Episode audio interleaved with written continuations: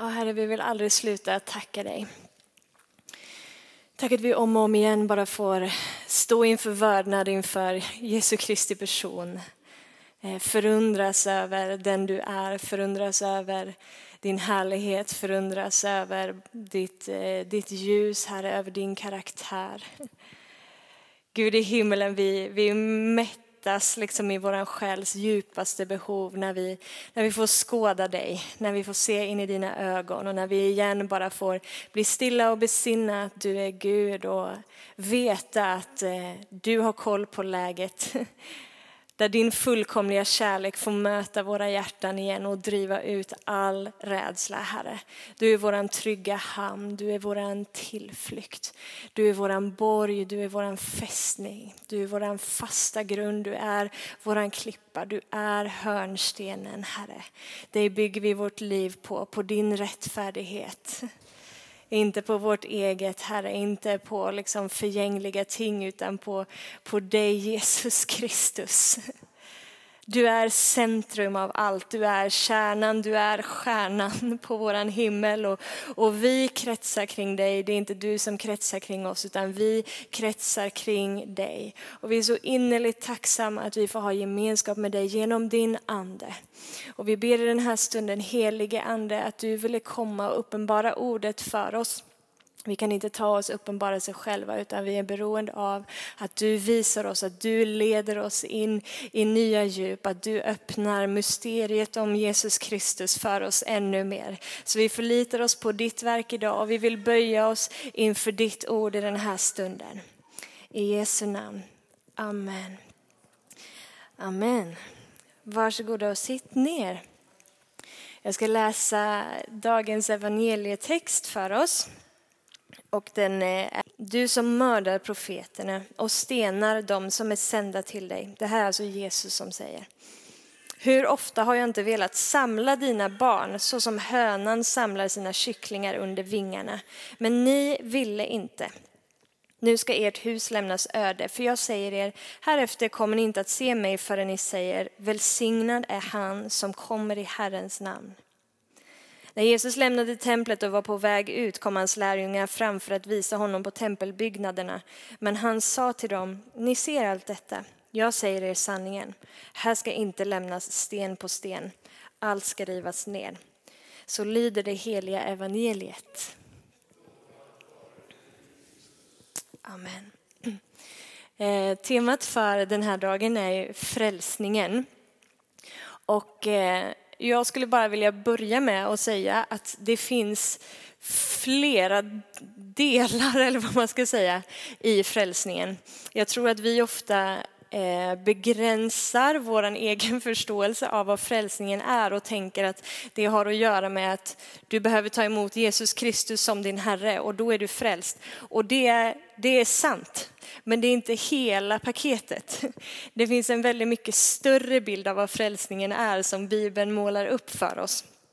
Eh, steg, steg ett, om jag får kalla det så. Det här blir ju lite så här eh, förenklad bild här nu, men jag ska försöka vara lite pedagogisk. Steg ett, vi blir födda på nytt. Alltså vi tar emot Jesus Kristus som vår Herre. Vi bekänner honom som Herre i vår, våra liv. Vi har omvänt oss till honom. Vi har satt vår tro till honom. Vi, vi tror att han har dött och uppstått eh, för vår skull. Du får en ny natur på insidan. Du blir född på nytt. Alltså det eviga livet flyttar in på din insida. Eller för att uttrycka det med andra ord så har du tagit ett steg in i det eviga livet. Du har blivit räddad från någonting. Du har blivit förd från mörker in i ljus. Från, från att liksom tillhöra den här världen och vara slav under syndens välde så har Jesus nu tagit dig och förflyttat dig in i sig själv. Så du har blivit frälst ifrån någonting och blivit född på nytt genom att du har bekänt honom som din Herre. Eh, steg två. Vi, vi blir frälsta. Alltså den här frälsningen är ju på något sätt en pågående process i våra liv här och nu. Paulus säger arbeta på er frälsning. Eh, och då menar ju inte han liksom arbeta på att flytta er själva från mörker till ljus. Liksom. För vi vet att vi, ingen människa kan frälsa sig själv. Det är bara genom Jesu Kristi verk på korset som vi faktiskt får vårt medborgarskap i ett annat rike än vad vi hade från början. Så när Paulus säger arbeta på er frälsning så handlar det snarare om utarbetandet av det verket som har skett på våran insida redan när vi tog emot Jesus som våran Herre och blev den nya skapelsen så ska det liksom verkas ut i våra liv. Eh, vi, när vi blir liksom på nytt födda så kommer vi med ett helt bagage liksom av, ett, av ett tidigare liv och det är ju inte bara borta för att vi har tagit emot Jesus, utan vi kommer med liksom eh, vanor, mönster, mindsets eller så här. Och det behöver förnyas. vi behöver förvandlas och det är ett pågående verk av Guds ande i ditt och mitt liv hela tiden. Där eh, bilden av Jesus Kristus i oss blir mer och mer tydlig. Vi formas mer och mer till hans avbild och Guds liv i oss blir mer och mer synligt. Vi blir mer och mer lika Kristus. Så vi blir frälsta, alltså vi börjar mer och mer att leva i den friheten som han har satt oss fria till. Han har betalat det fullkomliga priset, han har fullbordat allting på korset. Och det, det tar jag emot när jag tar emot Jesus när jag blir född på nytt. Men min förståelse av det verket är ju inte alltid där från början i fullkomlighet. Utan det är en process liksom för min tanke, mina känslor, min själ att hänga med i vad som faktiskt har hänt. Så ni är med på att den frälsningen liksom arbetas ut i våra liv. Ehm, tredje punkten här nu då vi, vi ska bli frälsta. Eller vi, vi kommer att bli frälsta. Eh, det finns någonting som vi ännu inte ser. Bibeln säger att den här skapelsen är lagd under förgängelsen. Ehm, vi lever i en fallen värld där vi ännu inte ser Guds vilja eller Guds rike ske i all sin fullhet. Vi ser glimtar av det, men, men helheten av det och fullheten finns inte där. Men på den platsen där vi lever nu, liksom, i den här världen som är fallen, eh, så finns det ett löfte ifrån Gud om att Jesus ska komma tillbaka. Och när han kommer tillbaka så ska han göra allting nytt. Löftet är att han ska rädda dig och mig ur den nuvarande onda tidsåldern och föra dig och mig in i fullheten av det ljus som han är. I fullheten av den härlighet som han är. Där det inte mer finns något lidande, där det inte finns någon ångest, där det inte finns något elände. Utan fullheten av vad han, det verket som han har gjort för oss på korset kommer att komma oss till del och vi får leva i den härligheten tillsammans med honom för evigt. Så vi är frälsta från något till något och vi är på väg in i något. Det här är liksom den fulla cirkeln av Guds frälsningsverk. Och ett evangelium som inte inkluderar någon av de här tre är ett ofullständigt evangelium. Alla de här delarna är lika verkliga och lika viktiga för vår frälsning. Ehm, dagens predikan då, där temat är frälsningen, kommer att röra sig kring det här var alltså introduktionen, kommer att röra sig kring eh, det som jag kallade för punkt två och det som jag kallade för punkt tre. Alltså inte det initiala på nytt födelsen. Om du har tagit emot Jesus som Herre i ditt liv Eh, så innebär det att du just nu lever i punkt två. Eh, det vill säga, Frälsningen håller på att utarbetas i dig och mig. Vi formas mer och mer till Guds avbild. Och vi väntar på hans återkomst. Eh, och den här väntan, eller liksom att leva på den här platsen av nu men ännu inte. Alltså vi, vi är frälsta men vi ser inte fullheten av det. Guds rike är här men ännu inte i sin fullhet. Att leva i den, eh, på den platsen eh, innebär lite, lite skav ibland, eh, lite mm, frågetecken ibland och lidande ibland. Ehm, och om jag ska tala för min egen del då, och jag tror att jag talar för, för liksom oss som tillhör kanske min generation och yngre i alla fall. Ehm, och det, det är att jag har lite svårt att liksom instinktivt ta till mig budskap som handlar om både om lidande men också om Jesu återkomst. Eh, och jag tror att anledningen till det är flerbottnad. Men den ena anledningen är ju så enkel som att jag inte är uppvuxen med att höra predikningar eller budskap om att Jesus ska komma tillbaka. Det tillhör liksom inte den, den traditionen som jag har formats i eller där jag har fått min andliga mat när jag har, när jag har vuxit upp. Jag har inte vuxit upp med liksom hemlandssånger. Det finns många gamla gamla sådana läsarsånger där man sjunger om, om längtan efter sitt hemland och dit man en dag ska få komma och där vi har våran hemvist och så. Jag är inte uppvuxen med det och jag är inte uppvuxen med att höra domedagspredikningar, liksom att den sista tiden är nära, slutet är nära, nu måste vi omvända oss. Det finns liksom inte riktigt i mitt bagage. Eh, så det är lite så här, jag har inte så mycket referensramar helt enkelt kring att prata om Jesu återkomst eller det lidande som Jesus pratar om när vi väntar på hans återkomst. Eh, den andra anledningen eh, som jag tror kan vara till grund för att jag i alla fall har svårt ibland att liksom ta till mig eller landa i sådana här budskap om, om lidande är att vi lever ju inte i en sån kultur där vi särskilt mycket får lida för vår tro, om man ska vara ärlig. Alltså vi bor i Sverige som är dels ett land som är uppbyggt till mångt och mycket på, på kristna värderingar och många skulle nog säga att det här är liksom ett, ett kristet land. Eh, och vi har religionsfrihet i det här landet också, vilket innebär att jag riskerar liksom inte eh, tortyr eller dödsstraff för att jag omvänder mig och blir kristen. Att, att predika ett budskap om eh, evighetshoppet och att vara uthållig i lidandet medan man väntar i ett land som Afghanistan till exempel, att predika det för kristna där får ju en helt annan klangbotten i deras liv än vad det får för dig och mig här.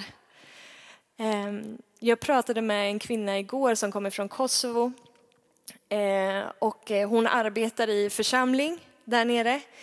Hon arbetar med evangelisation och är hur frimodig som helst och är ute på gator och torg liksom och berättar om Jesus och så. Eh, och hon kommer från en muslimsk bakgrund och hela hennes familj är fortfarande muslimer. Och hon berättade att när hon eh, tog emot Jesus som 18-åring eh, och kom hem och berättade att det hade hänt så blev hon både psykiskt och fysiskt misshandlad av alla sina familjemedlemmar. Och den här misshandeln pågick under många års tid bara för det faktum att hon hade blivit kristen. Att predika för henne, vet du vad, var uthållig i ditt lidande för Jesus kommer tillbaka, blir ju hyfsat relevant liksom. Men det, det, finns ingen referensram i mitt liv för ett sånt typ av lidande, liksom. vi är otroligt förskonade. Eh, och det kan ju också ha att göra med, dels liksom att vi nu har religionsfrihet och så, men jag tror också att det kan ha att göra med att för att generalisera lite nu, att vi som kristna lever ganska bekväma liv. Det vill säga, vi lever inte ut vår tro på ett sådant sätt att det sticker i ögonen på folk. För skulle vi göra det fullt ut och fullt ut alltid liksom göra det som Jesus har kallat oss att göra, så skulle folk bli förolämpade runt omkring och vi skulle vi skulle få eh, stå ut med lite mera pisk än vad vi får nu, tror jag faktiskt. Ehm, den tredje anledningen är att jag tror att för mig och eh, min generation och yngre och så, så är vi, vi Även om vi är frälsta och har Guds ande på insidan och har gjort, blivit givna ett nytt perspektiv i den aspekten, så är vi i en annan aspekt, vi kan inte komma ifrån att vi är barn av vår tid i bemärkelsen att vi lever inte så mycket med evighetsperspektiv generellt sett. Liksom. Alltså vår kultur just nu är hela tiden så här snabba resultat, liksom. omedelbar belöning. Alltså vill jag ha någonting nu så ser jag till att skaffa det nu. Jag är godissugen nu så då köper jag godis och äter det nu. Eller jag vill ha den där jackan nu så då köper jag den där jackan nu. Och så eh, tänker vi inte alltid på konsekvenserna. Liksom. Och det, hela grejen med att så här, betala ett pris just nu, att någonting att, att jag behöver uppoffra någonting nu för att få ett resultat längre fram. Det ligger liksom inte naturligt i den generationen som är nu, utan det är bara så här, ge mig, ge mig, ge mig. Så hela så här uthållighetstänket finns liksom inte riktigt där hos oss. Eh, så det finns några så grejer då som gör att, oh tjena nu håller jag på att elda upp mina papper här nästan. Eh, som gör att, oj, nu händer det grejer som gör att vi kan ha svårt att ta till oss eh, det här budskapet. Hur som helst, vi lever nu i då punkt två som jag kallar det, alltså vi Frälsningen håller på att arbetas ut i oss och vi väntar på hans återkomst. Och att leva på den här platsen då, i den här spänningen, innebär även om vi inte bor i Afghanistan, liksom, så innebär det ett visst mått av lidande för oss. Ehm, på olika sätt. Liksom. Olika personer går igenom olika saker, men vi, vi kan ju alla liksom bara signa upp oss på att vi vet att livet inte är en dans på rosor och ibland gör det fett ont att leva och det är sjukt jobbigt bara liksom, och man fattar ingenting. Eh, och vissa sådana här saker som vi får gå igenom har vi bara inga svar på. Vad det här fyller för funktion. Liksom. Alltså vad i hela världen är meningen med det här? Och vi kommer aldrig att få svar kanske på vissa av de här sakerna på den här sidan evigheten. Det kommer för alltid att vara ett frågetecken för oss. Eh, och jag skulle bara vilja backa bandet lite till den texten som vi läste här från Eh, Gamla testamentet som handlade om Josef. Eh, en del av er känner nog igen den berättelsen, men eh, Josef har elva bröder och han är inte den, den äldsta, han är den näst yngsta om jag inte minns helt fel. Jag dubbelkollar här borta. Och Josef i alla fall, han har han får två drömmar. Och hela poängen med de här drömmarna kan man säga är att en dag så kommer att de andra bröderna att, att komma och buga sig inför Josef, vilket är liksom helt så här kontrakulturellt i den tiden. Eh, för det gjorde man inte för någon annan än för den äldsta brodern om någon. Eh, men han berättar i alla fall om de här drömmarna för sina bröder. De blir jätteavundsjuka på honom och bara, vad håller den här snubben på med? Vi måste döda honom. Men istället för att döda honom där på fläcken så kastar de honom i en brunn. Därifrån så blir han sedan såld till slav till Egypten och hamnar hos en av faraos eh, närmaste män där. Eh, den här faraos, en av hans närmaste vän då som Josef är hos, han har en fru och frun blir lite betuttad i Josef och eh, får det hela, Josef är liksom, han, är, han fruktar Gud liksom och är rättfärdig och gör det som är rätt i Guds ögon hela tiden. Eh, men den här frun får det hela att se ut som att Josef eh, ska ha våldtagit henne, vilket han inte har. Eh, men han blir i alla fall oskyldigt anklagad för eh, våldtäkt och blir kastad i fängelse. och får sitta i fängelse i, jag vet inte exakt hur lång tid det är, men minst två år kan vi i alla fall läsa i texten, att han sitter i det här fängelset. Eh, sen på grund av att farao, alltså den högste mannen i Egypten, har några drömmar och Josef uttyder de här drömmarna för farao, så lyfter farao upp honom, han befriar honom ur fängelse och lyfter upp Josef till, till en av de högsta i hela Egyptens land.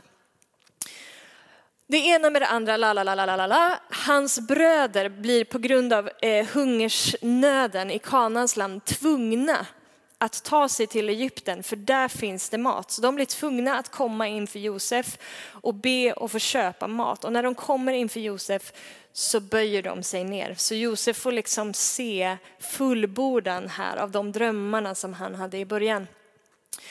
Men jag tänker så här då, på hela den resan som Josef liksom gjorde. Han har fått ett löfte ifrån Gud någonstans. Och sen bara, ett, jag blir kastad i en brunn. Två, jag blir såld till slav till ett främmande land. Tre, jag blir oskyldigt anklagad för något, en våldtäkt som jag aldrig har gjort. Fyra, jag kastas i fängelse och får sitta där i flera år. Vad pågår i Josefs huvud under den här tiden? Alltså snacka om prövning, snacka om lidande. Och han får inte lida av någon annan anledning än att han har gjort det som är rätt. Det enda han har försökt göra är att följa Gud och hålla fast vid vad Gud har sagt och hålla sig till det som är rättfärdigt hela tiden. Men han prövas till max. Hur många gånger, det här vet ju, det här står ju inte i Bibeln, men jag bara funderar, undrar hur många gånger han kan ha tänkt tanken, Gud varför händer det här?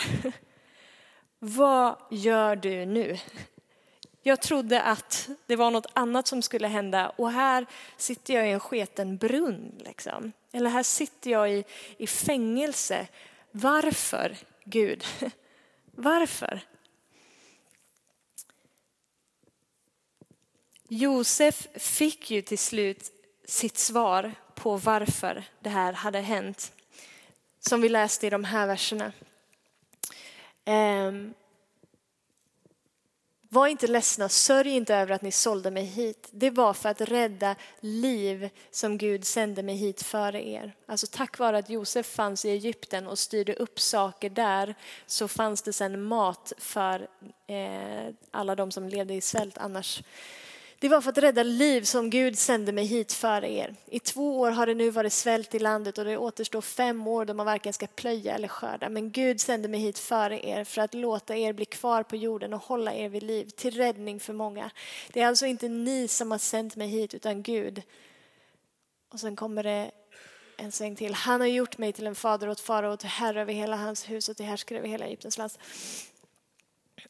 Josef förstår i slutänden att allt det här som har hänt, som i stunden kanske verkade helt meningslöst och helt bara som ett stort fett frågetecken, så fattar han till slut att Gud har verkat i det här.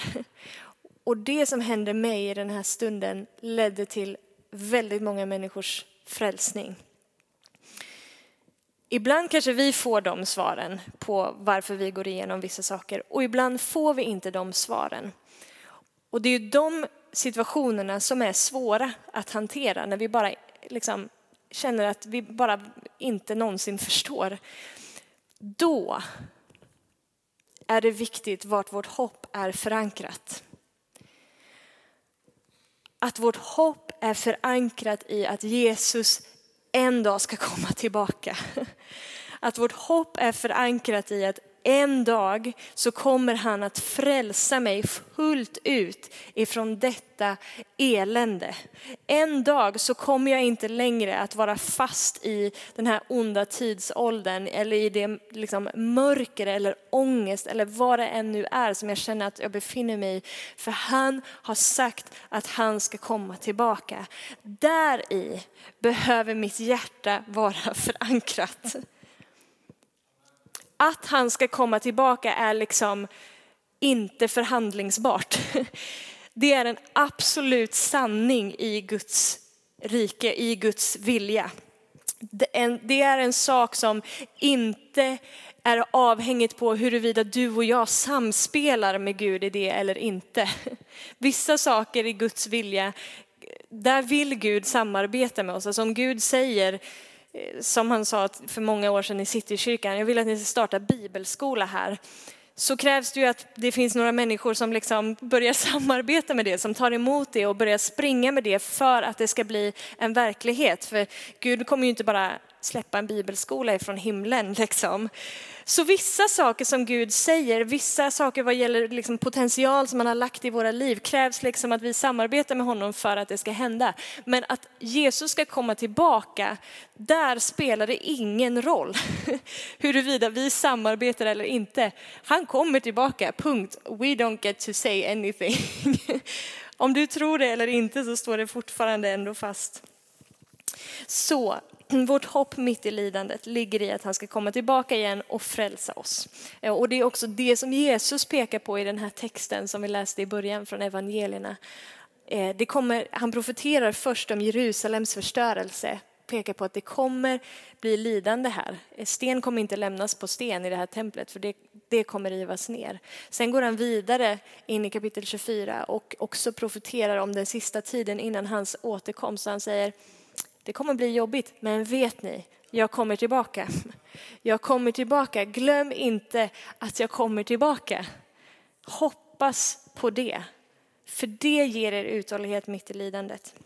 Vi ska läsa några bibeltexter här innan vi går in för landning. Ehm, episteltexten för dagen som vi läste i början ska vi ta och eh, läsa igen och det var från första Petrusbrevet kapitel 4. Eh, och vi läser vers 12 till 16. Mina älskade, var inte förvånade över den eld som ni måste gå igenom för att prövas, som om det var något oväntat som hände er. Nej, gläd er ju mer ni delar Kristi lidanden. Då ska ni också få jubla och vara glada när han uppenbarar sig i sin härlighet. Saliga är ni om ni hånas för Kristi namns skull, för härlighetens ande, Guds ande, vilar över er. Ingen av er ska behöva lida som mördare, tjuv, förbrytare eller för att han lägger sig i andras angelägenheter. Men om någon får lida som kristen ska han inte skämmas utan prisa Gud för det namnet. Eh, hela det här första Petrusbrevet har lite av det här temat, så vi backar till kapitel 1 också. Jag tror inte att vi har den där framme, men eh, det är kapitel 1 och vers 5 till 7 i alla fall. Med Guds makt bevaras ni genom tron fram till den frälsning som är redo att uppenbaras i den sista tiden. Var därför glada, även om ni nu en liten tid måste utstå olika prövningar. Äktheten i er tro är långt mer värd än guld som är förgängligt men ändå prövas i eld äktheten i er tro. Vad händer i lidandet? Vår tro prövas. Äktheten i vår tro prövas.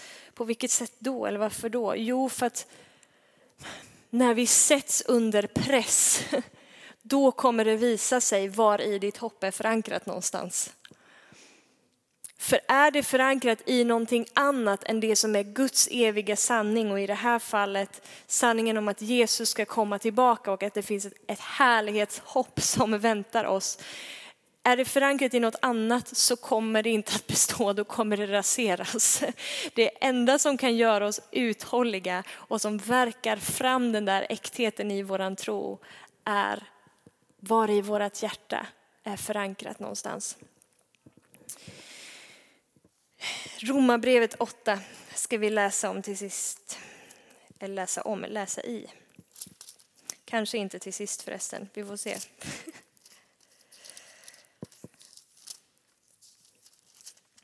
Eh, Romarbrevet 8 och vi läser eh, vers 18 till 25. Jag menar, säger Paulus, att den här tidens lidanden inte kan jämföras med den härlighet som ska uppenbaras och bli vår. Själva skapelsen väntar och längtar efter att Guds barn ska uppenbaras. Här har vi det som jag pratade om i början. Skapelsen har ju blivit lagd under förgängelsen, inte av egen vilja utan genom honom som lade den där under. Ändå finns det hopp om att även skapelsen ska befrias från sitt slaveri under förgängelsen och nå fram till Guds barns härliga frihet. Vi vet att hela skapelsen gemensamt fortfarande suckar och våndas och inte bara den, utan också vi som har fått anden som förstlingsfrukt suckar inom oss och väntar på barnaskapet, vår kropps förlossning. I hoppet är vi frälsta. Men ett hopp som man ser uppfyllt är inte längre något hopp. Vem hoppas på det han redan ser? Men om vi hoppas på det vi inte ser så väntar vi uthålligt.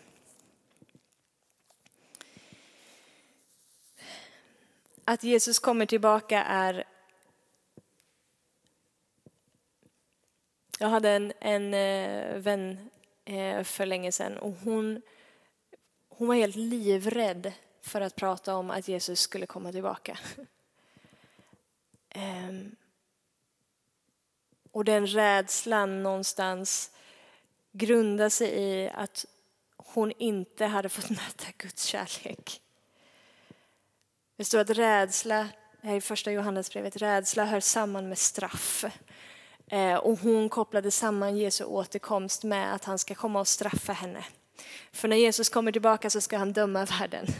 Men du och jag som har tagit emot Jesus som våran Herre och ställt oss under verket av hans kors kommer inte att drabbas av den domen.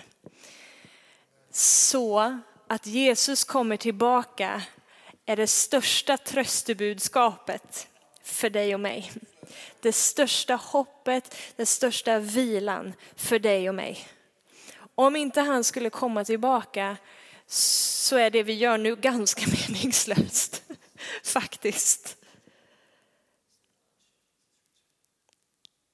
Vi väntar på hans återkomst.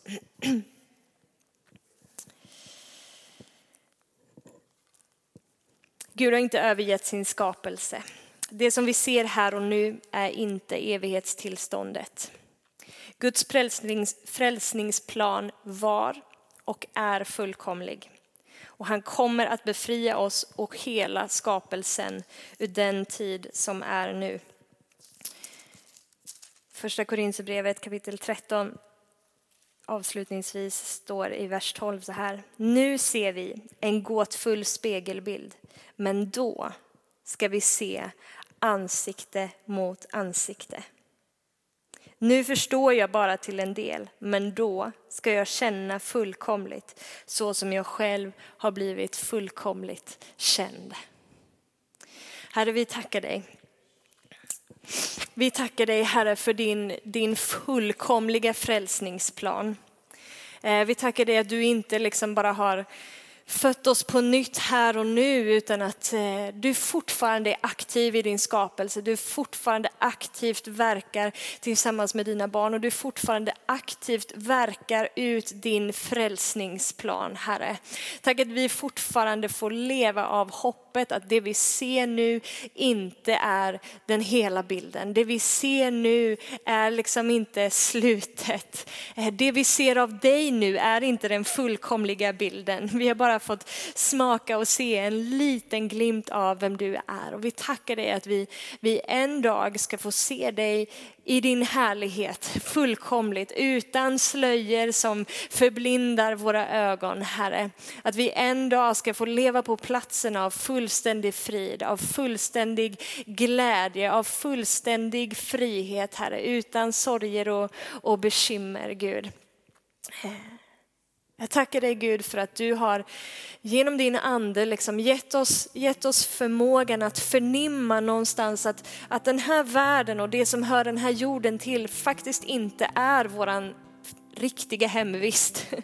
Vi lever i världen här och nu och vi är tacksamma att vi får njuta av din skapelse men, men någonstans så, så har vi vårt medborgarskap i himmelen. Det är dit vi är på väg och, och anden i oss liksom hela tiden vittnar om att, att det finns någonting där framför. Det finns en framtid och den, den längtar vi efter Herre. Jag ber just nu Gud att de av oss som sitter här inne idag och, och går igenom dödsskuggans dal, går igenom lidande, ångest, mörker. Herre jag ber att du bara liksom skulle föra deras hjärtan tillbaka till sanningen av det hoppet som faktiskt väntar, Herre. Att du skulle flytta våran blick från att, att bara se neråt på omständigheter och lyfta blicken till dig själv, Herre. Tack att du låter våran själ liksom mättas inför dig, Herre, och du låter våra hjärtan få frid och vila i att du har koll på läget och du för oss från härlighet till härlighet. I Jesu Kristi namn. Amen.